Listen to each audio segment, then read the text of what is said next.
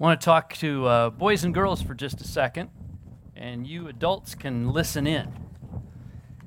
Have you boys and girls ever tried to prolong going to bed? You know, like say to your mom or your dad, Oh, but I really need a drink of water. And then after you get the drink of water, I have to go to the bathroom. And can you tell me another story? What's going on there is that you recognize your parents as your authority, but you hope that you can bargain with them to get what you want. Now, this is for everybody. We sometimes think about God that way, don't we? Sometimes we think of God as indeed our authority, but we think that our job is to bargain with Him to do things that might make Him happy in order to get what we want. Here's the lesson that I want to share with you this morning. We cannot make God into a superstition that we're seeking to please so that we can get what we want from Him. Rather, He is a good God who delights to give good gifts to His children, and He knows what's best for us. Over the last few months, we've been in a series in the book of Judges, and we're going to continue that here today with a story that I don't know that very many of us know. It's in Judges chapter 17, and it tells a story about a fellow who thought he could make a bargain with God. He thought that he could, he recognizes God as his authority, but he thinks that, boy, if, if I just do the right things here, I can get from God what I want. Judges chapter 17. Would you stand for the reading of God's word this morning? I'll read verses 1 through 6, and then we'll make our way through the passage and then go through the rest of the chapter. Judges 17, verse 1. There was a man of the hill country of Ephraim whose name was Micah, and he said to his mother, The 1,100 pieces of silver that were taken from you, about which you uttered a curse, and also spoke it in my ears, behold, the silver is with me. I took it. And his mother said, Blessed be my son by the Lord. And he restored the 1,100 pieces of silver to his mother. And his mother said, I dedicate the silver to the Lord from my hand for my son to make a carved image and a metal image. Now, therefore, I will restore it to you. So when he restored the money to his mother, his mother took 200 pieces of silver and gave it to the silversmith, who made it into a carved image and a metal image that was in the house of Micah. And the man Micah had a shrine, and he made an ephod and household gods, and ordained one of his sons who became his priest. In those days there was no king in Israel. Everyone did what was right in his own eyes. Please have a seat. Have you ever wondered why it is you do right things? I mean, we all puzzle over why we do wrong things, but have you ever thought about why it is you do right things? Here's a story of a fellow who took 1,100 pieces of silver from his mother. He stole from his mother. And then, when his mother uttered a curse against whoever it was that was stealing, he, he, he's kind of worried, and so he actually repents. He brings the money back to his mother. Um, and with that, it seems together the mother and the son then make objects of what I would call divination, trying to know God better. But it's weird. They make idols, a carved image, a metal image. They make what's called an ephod. It's just a way of trying to figure out God's will they have turned it into a family enterprise. He installs his own son as a priest here. Um, he's formed his own little cult worship center. His good thing, repenting of stealing, has turned into a superstition because he somehow thinks that by doing these things, he will please God enough so that he will get from God what he wants from him. That the mother and Micah are sincere, there's no doubt. They are very sincere in their beliefs.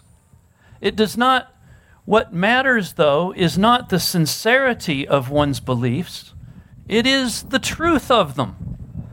And that they are so wrong is even more clear.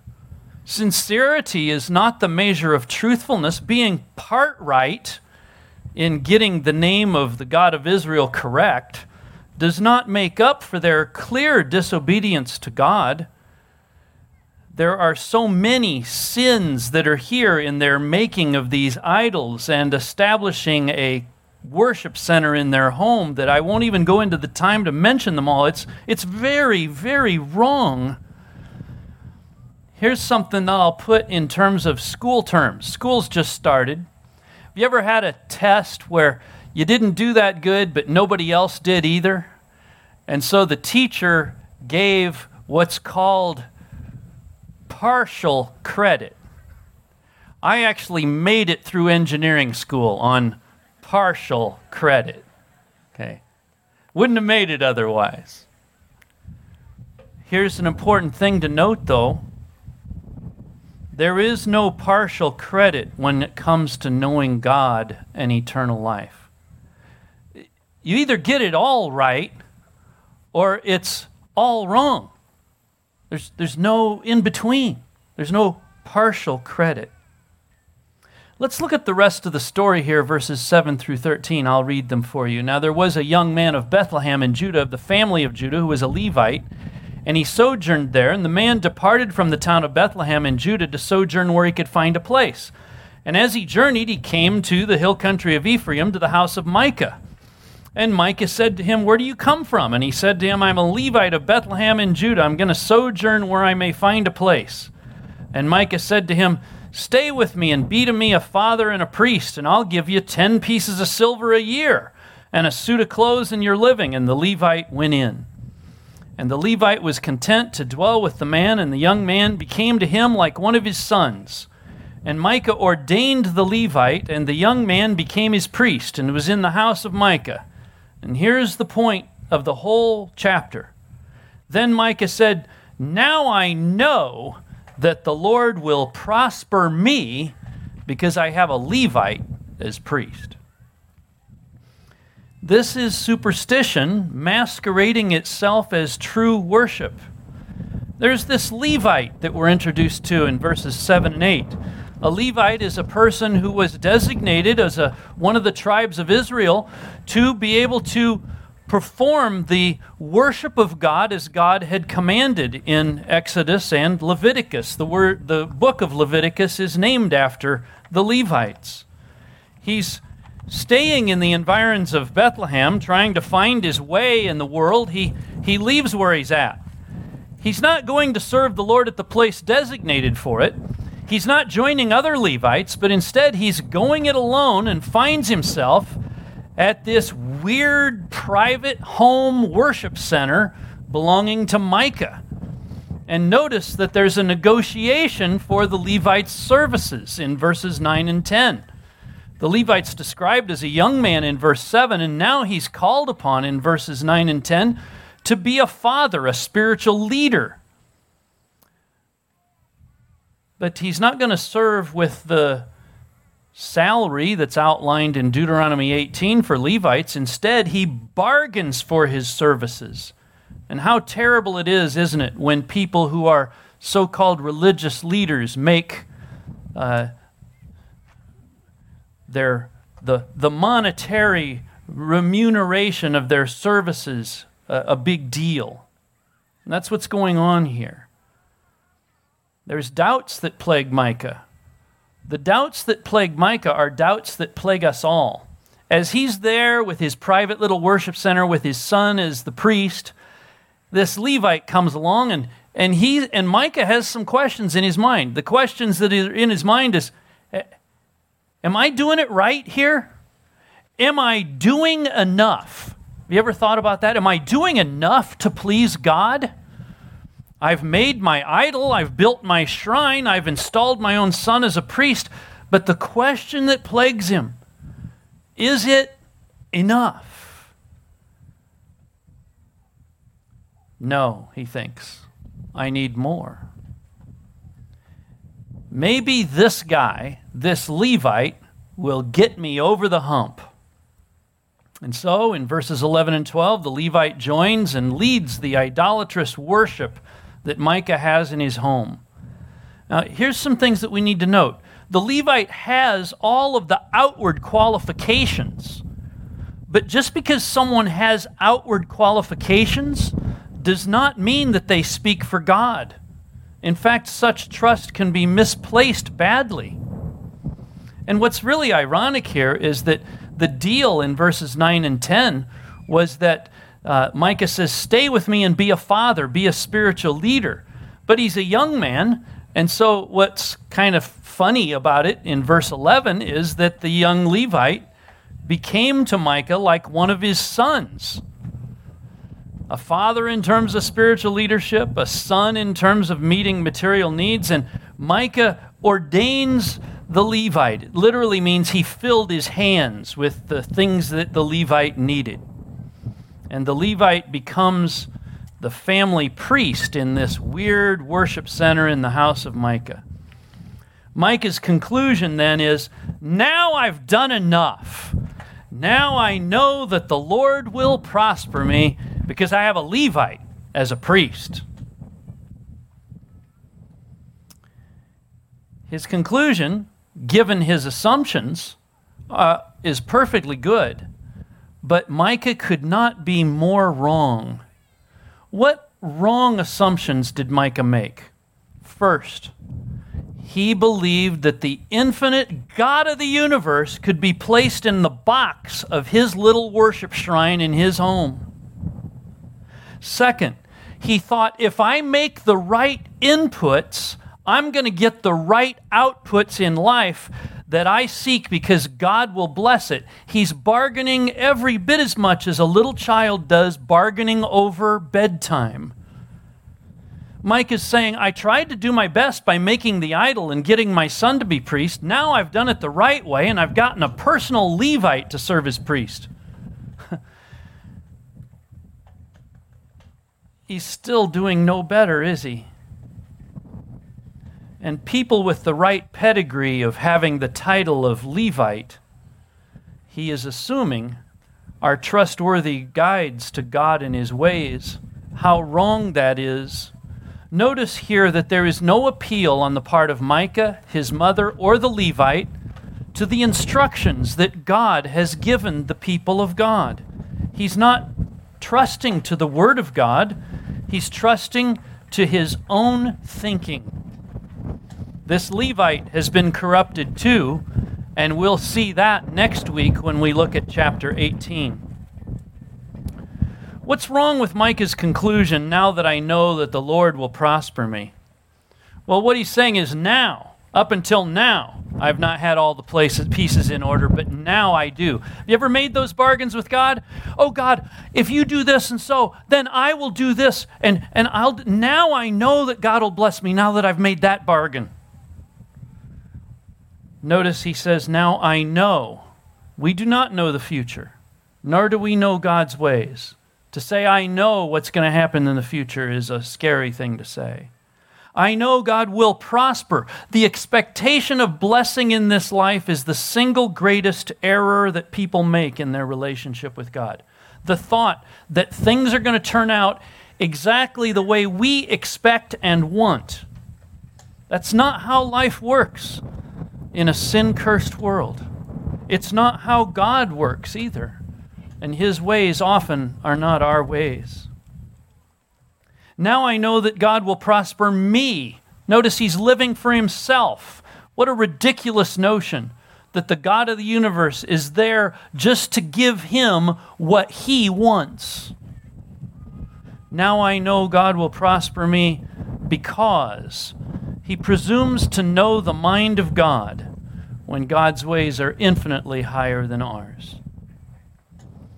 Now I know God will prosper me because I have. That suggests he did it by his own effort.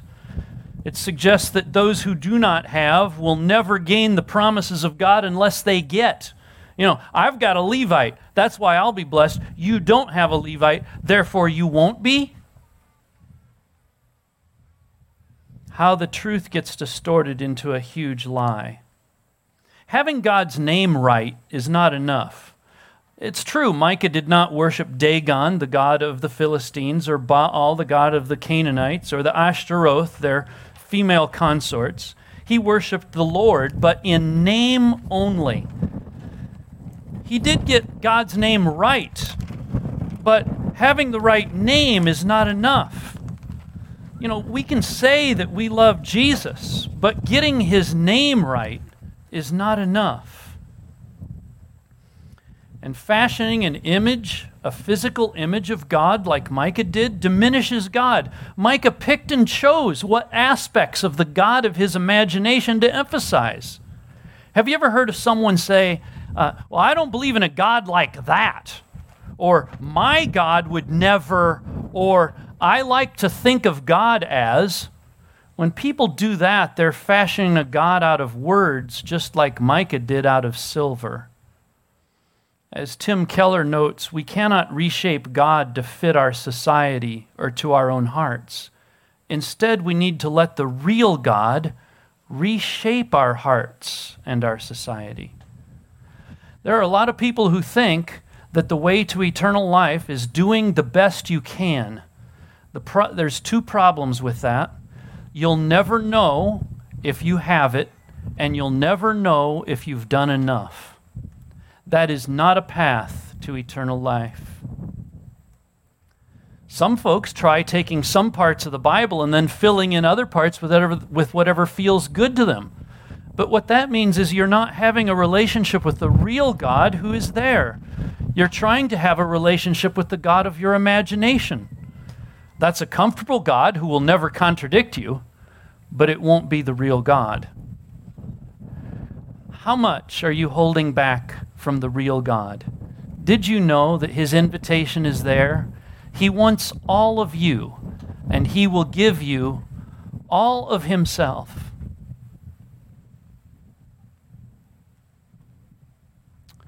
How do we know Him? We know Him through His Son, Jesus Christ, our Lord. God, in space and time, sent Jesus who's truly God and truly human, to come to this world to live a perfect life and then to die as a sacrifice for our sins. So that whoever believes in him, not trying their best, not thinking that if they do one more thing it'll be enough, just trusting him. We have a righteousness not of ourselves, but a righteousness that comes from Jesus Christ. You can be rescued from that painful question is it ever enough? And that very difficult problem how can I know that I have eternal life? The problem is centered on the fact that you're trying to do it alone without the help of God Himself. The goal of true faith is to give God access to your heart as Keller says, so that he can get you to do what he wants. Don't make God into a superstition whom you seek to please so that you can get what you want from him. Instead, trust a loving God who gave his Son to save you from your sins. There's another kind of bargaining that happens one happens at the beginning of our lives when we're little children, we're bargaining with our parents about bedtime. There'll come another one for every one of us when we go to die. And we'll make perhaps some bargains saying, Oh God, I hope I've done enough for you. I hope my good things outweigh my bad ones. That would be a terrible bargain because you can't make it to God on that on those terms. Instead, at the end of your life, I want you to be able to say, not because of who I am, God, but because of your great love for me. I have placed my faith in your Son, Jesus, to forgive me of my sin. And now, because of him, I have a home in heaven. The Apostle John wrote it this way This is the testimony God has given to us eternal life, and this life is in his Son. He who has the Son has life. He who does not have the Son of God does not have life. I write these things to you who believe in the name of the Son of God, so that you may know that you have eternal life. Please pray with me. God, we quiet our hearts before you, thinking about all the ways in which we have bargained with you. More silly than a child with a parent about bedtime, we've, we've made our bargains and thinking like Micah, well, now I've done this or such a thing, and now I know you'll prosper me. I'll, I'll get what I want. When all the time you are an infinite God who just looks down with compassion and love on us and longs for us to know you personally, intimately, deeply. And you have sent your Son Jesus to die on the cross so that we may be forgiven of our sins. And he rose from the dead to demonstrate that he's victorious over sin and the grave. And so, Lord, I pray that as many as you would call in this moment would receive your gift of salvation. They would say, Lord Jesus, forgive me of my sin. I've tried to make bargains. I've tried to think that there's enough I could do to please God. I know I can't now. I, am trusting what you did at the cross to forgive me of my sin and to give me new life now. Grant to me that eternal life that the Bible promises. In Jesus' name, amen.